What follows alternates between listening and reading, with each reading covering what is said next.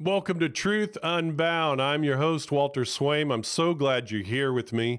And uh, we took a little pause from this series, but we're returning back to it. We've got this and one more. And this series is called Myth Understandings. In other words, about those Christian cliches that are often stated and said, even generation after generation, but they might not quite be biblically accurate, yet they're repeated as though they were like many theologies that we can live by when they're really not from God's word. And they can often cause more harm than good, even if they're well intentioned, and they most often are when they're said. Well, the myth understanding of this week is this one, and you've heard this one hate the sinner, hate the sin, love the sinner. Hate the sin, love the sinner. Now, here at Truth Unbound, we take on the challenge of looking honestly and directly at what these things come up and happen in the local church, in life in general, questions about the Bible, issues, things that happen in the society that are is around us. How do we respond to it? How what does God think? Because that's all that really matters in the end. Well, at Truth Unbound, we help to look at that. We take these issues, look at them under the microscope, if you will, of God's word, plainly uh, interpreted and stated and read and we see how God wants us to think and respond. So, are you ready for this one? Hate the sin, love the sinner. Is it true? Is it not? Let's let's take a look right now.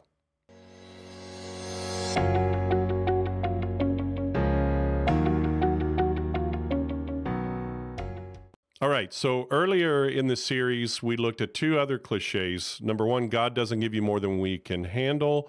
We found that not to be accurate. And then there's a reason for everything. And we found that was not completely accurate either and found out what God really says. So today, hate the sin, love the sinner. There's a verse in scripture, one of gazillions about this, but uh, Psalm chapter 5, verse 4 says, For you are not a God who takes pleasure in wickedness, nor shall evil dwell with you.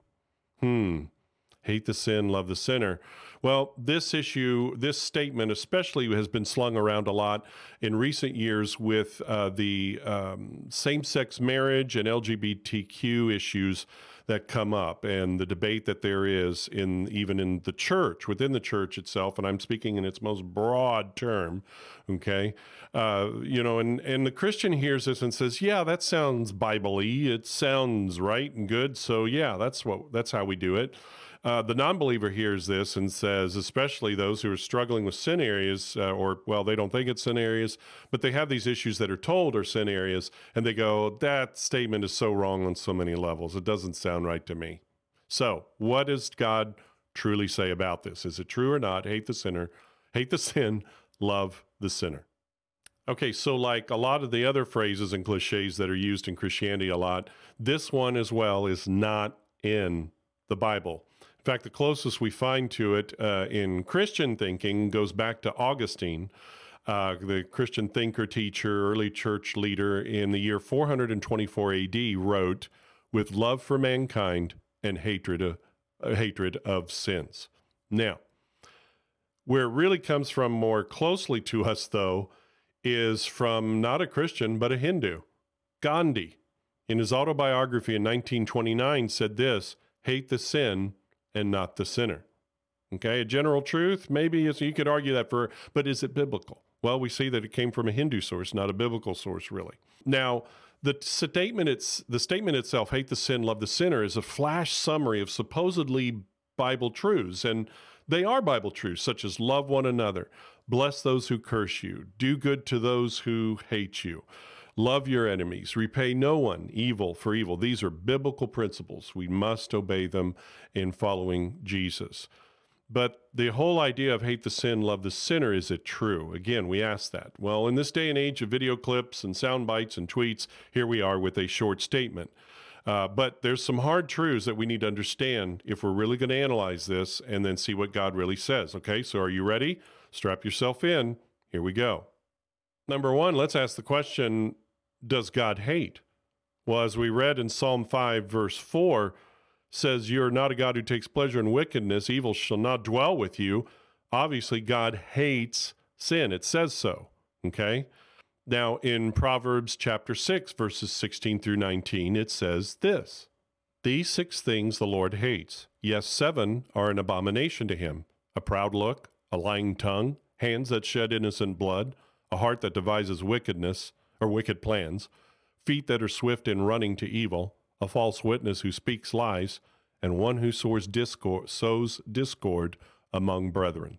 So we could go on reading many, many more verses, but it is clear God intensely hates sin. It is the crux of everything that has occurred since he uh, made the garden and the worlds and everything there is and made humanity and gave them a free will and they chose against him. It, that was sin. This is the problem. This is the core evil of all what causes all other evils. And he sacrificed his own son to resolve the problem of sin and its curse, which is death. And it was defeated by his son Jesus in the, on the cross and in the empty tomb. Now, God hates sin, but we humans tend to, well, we like our guilty pleasures. Even as believers, we still struggle with this, and it's a problem. But then we move to the next question. This is where I'm asking you to be patient and follow through with me to the end on this. Does God hate the sinner? We know he hates sin. Does he hate the sinner? Well, in Psalm chapter 5, verse 5, it says this The boastful shall not stand in your sight you hate all workers of iniquity. And iniquity is another word for sin. Now, in the original Hebrew, sin, hate can mean, oops, hit my microphone there. Hate can mean everything from absolute, absolute, that wicked, evil despising of someone to do them harm as a result, to be set against them, to oppose them, totally oppose them and be against them. Now, it this obviously then the wicked, immoral hatred of someone um, is not despising of someone is not of God's character and nat- nature. So we know it's not that.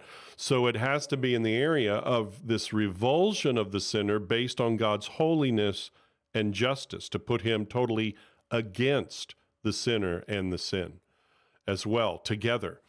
Remember, sin is not some force Okay, it's not a power that's has its own mind and possesses us like some demon. It's just the simple choice of direct disobe- disobedience and rebellion against the Lord, um, and against His holiness, and against His laws and His commands. We are responsible for our sin. Therefore, God, in a certain way, hates the sin sinner as well as the sin they commit because they commit the sin. James taught us as much as uh, as far as our personal responsibility for sin in James chapter 1 verses 14 through 15. But each one is tempted when he is drawn away by his own desires and enticed. Then when desire has conceived, it gives birth to sin, and sin when it is full grown brings forth death.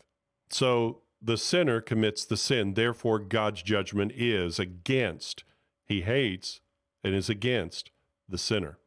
God holds the sinner accountable for their sin against him. His perfect justice requires it. Not like our criminal justice system we have presently, which where criminals who commit horrendous crimes are are uh, bailed out or their bail's reduced or they're released from prison. God doesn't play that game. The phrase hate the sin, love the sinner can split the sin from the sin doer, and that's not how God is. Okay, so it's not only that this phrase is not in the Bible, but it's also inaccurate and it's it's more complex than that. God's justice is absolutely pure and fair, and eventually will demand permanently demand uh, the evil that the evildoer be held accountable for their evil doing. For those who permanently reject God, who hold on to their sin and reject Christ once and for all, it says this in Revelation chapter 20, verse 15 and anyone not found written in the book of life was cast into the lake of fire. But then the part, love the sinner, it has some biblical truth in it because God not only hates the sinner, holds them accountable, and is against them for their sin, but he also loves the sinner. In Romans 5 8, it says this But God demonstrates his own love toward us in that while we were still sinners, Christ died for us. You see, as, as, as extreme as his hatred is for the sin and the sinner because of his holiness and justice, his love for the sinner who commits the sin is just as extreme. And it's only God who has the ability to hold this, this perfect balance between the hate and love of the sin and the sinner. We don't balance it that well.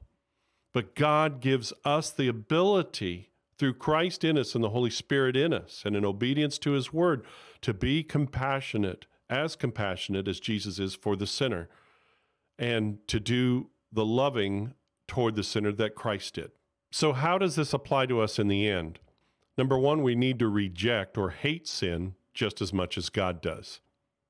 In 1 Peter chapter 3 verses 10 and 11 it says this: For he who would love life and see good days, let him refrain his tongue from evil and his lips from speaking deceit. Let him turn away from evil and do good. Let him seek peace and pursue it. Psalm 97:10 says, "You who love the Lord hate evil." Now, this idea of being able to hate the sin and the sinner and love the sinner as well at the same time is is un, the world can't understand it. Someone without being changed uh, by Christ within, this is a rub. This is a big, big conflict. It between this hating sin and the sinner and loving the sinner in spite of their sin. They can't understand this. Why is that? Because when we come to Christ, we see things in their true reality, in their true colors. Okay. And that comes with good and bad news in it. But we have that ability to understand it. This is what it says. This is how it is explained in 1 Corinthians chapter 2 verses 9 through 16. Eye has not seen, nor ear heard, nor have entered into the heart of man the things which God has prepared for those who love him. But God has revealed them to us through his Spirit. For the Spirit searches all things, yes, the deep things of God. For what man knows the things of a man except the spirit of the man which is in him? Even so, no one knows the things of God except the Spirit of God. Now we have received not the Spirit of the world, but the Spirit who is from God, that we might know the things that have been freely given to us by God. These things we also speak, not in words which man's wisdom teaches, but that but which the Holy Spirit teaches, comparing spiritual things with spiritual. But the natural man does not receive the things of the Spirit of God, for they are foolishness to him, nor can he know them because they are spiritually discerned. But he who is spiritual judges all things, yet he himself is rightly judged by no one. For who has known the mind of the Lord that he may instruct him? But we have the mind of Christ. And so that's why the world won't understand a statement, even if, if we take it fully and it's true, when what it says is true, hate the sin, love the sinner they still can't understand that. Why? Because their sin identifies who they are. Okay. Before Christ, our sin identifies us, you know. Um, and but in Christ, my identity is Christ. It's no longer the sin in the past life that I had without him. This is what it says in 1 Corinthians chapter 9 and verse 11. Paul said this, and such were some of you, but you were washed, you were sanctified, you were justified in the name of the Lord Jesus and by the Spirit of our God. Now, verses 10, 9, and 10 explain who they were before. Okay? Now listen. Do you not know that the unrighteous will not inherit the kingdom of God? Do not be deceived. Neither fornicators, nor idolaters, nor adulterers, nor homosexuals, nor sodomites, nor thieves, nor covetous, nor drunkards, nor revilers, nor extortioners will inherit the kingdom of God. And he says, now in Christ, you were this before, but you're not now. You've been washed, you're sanctified, you're justified in the name of Jesus. You're somebody different with a different mind and a different spirit and soul.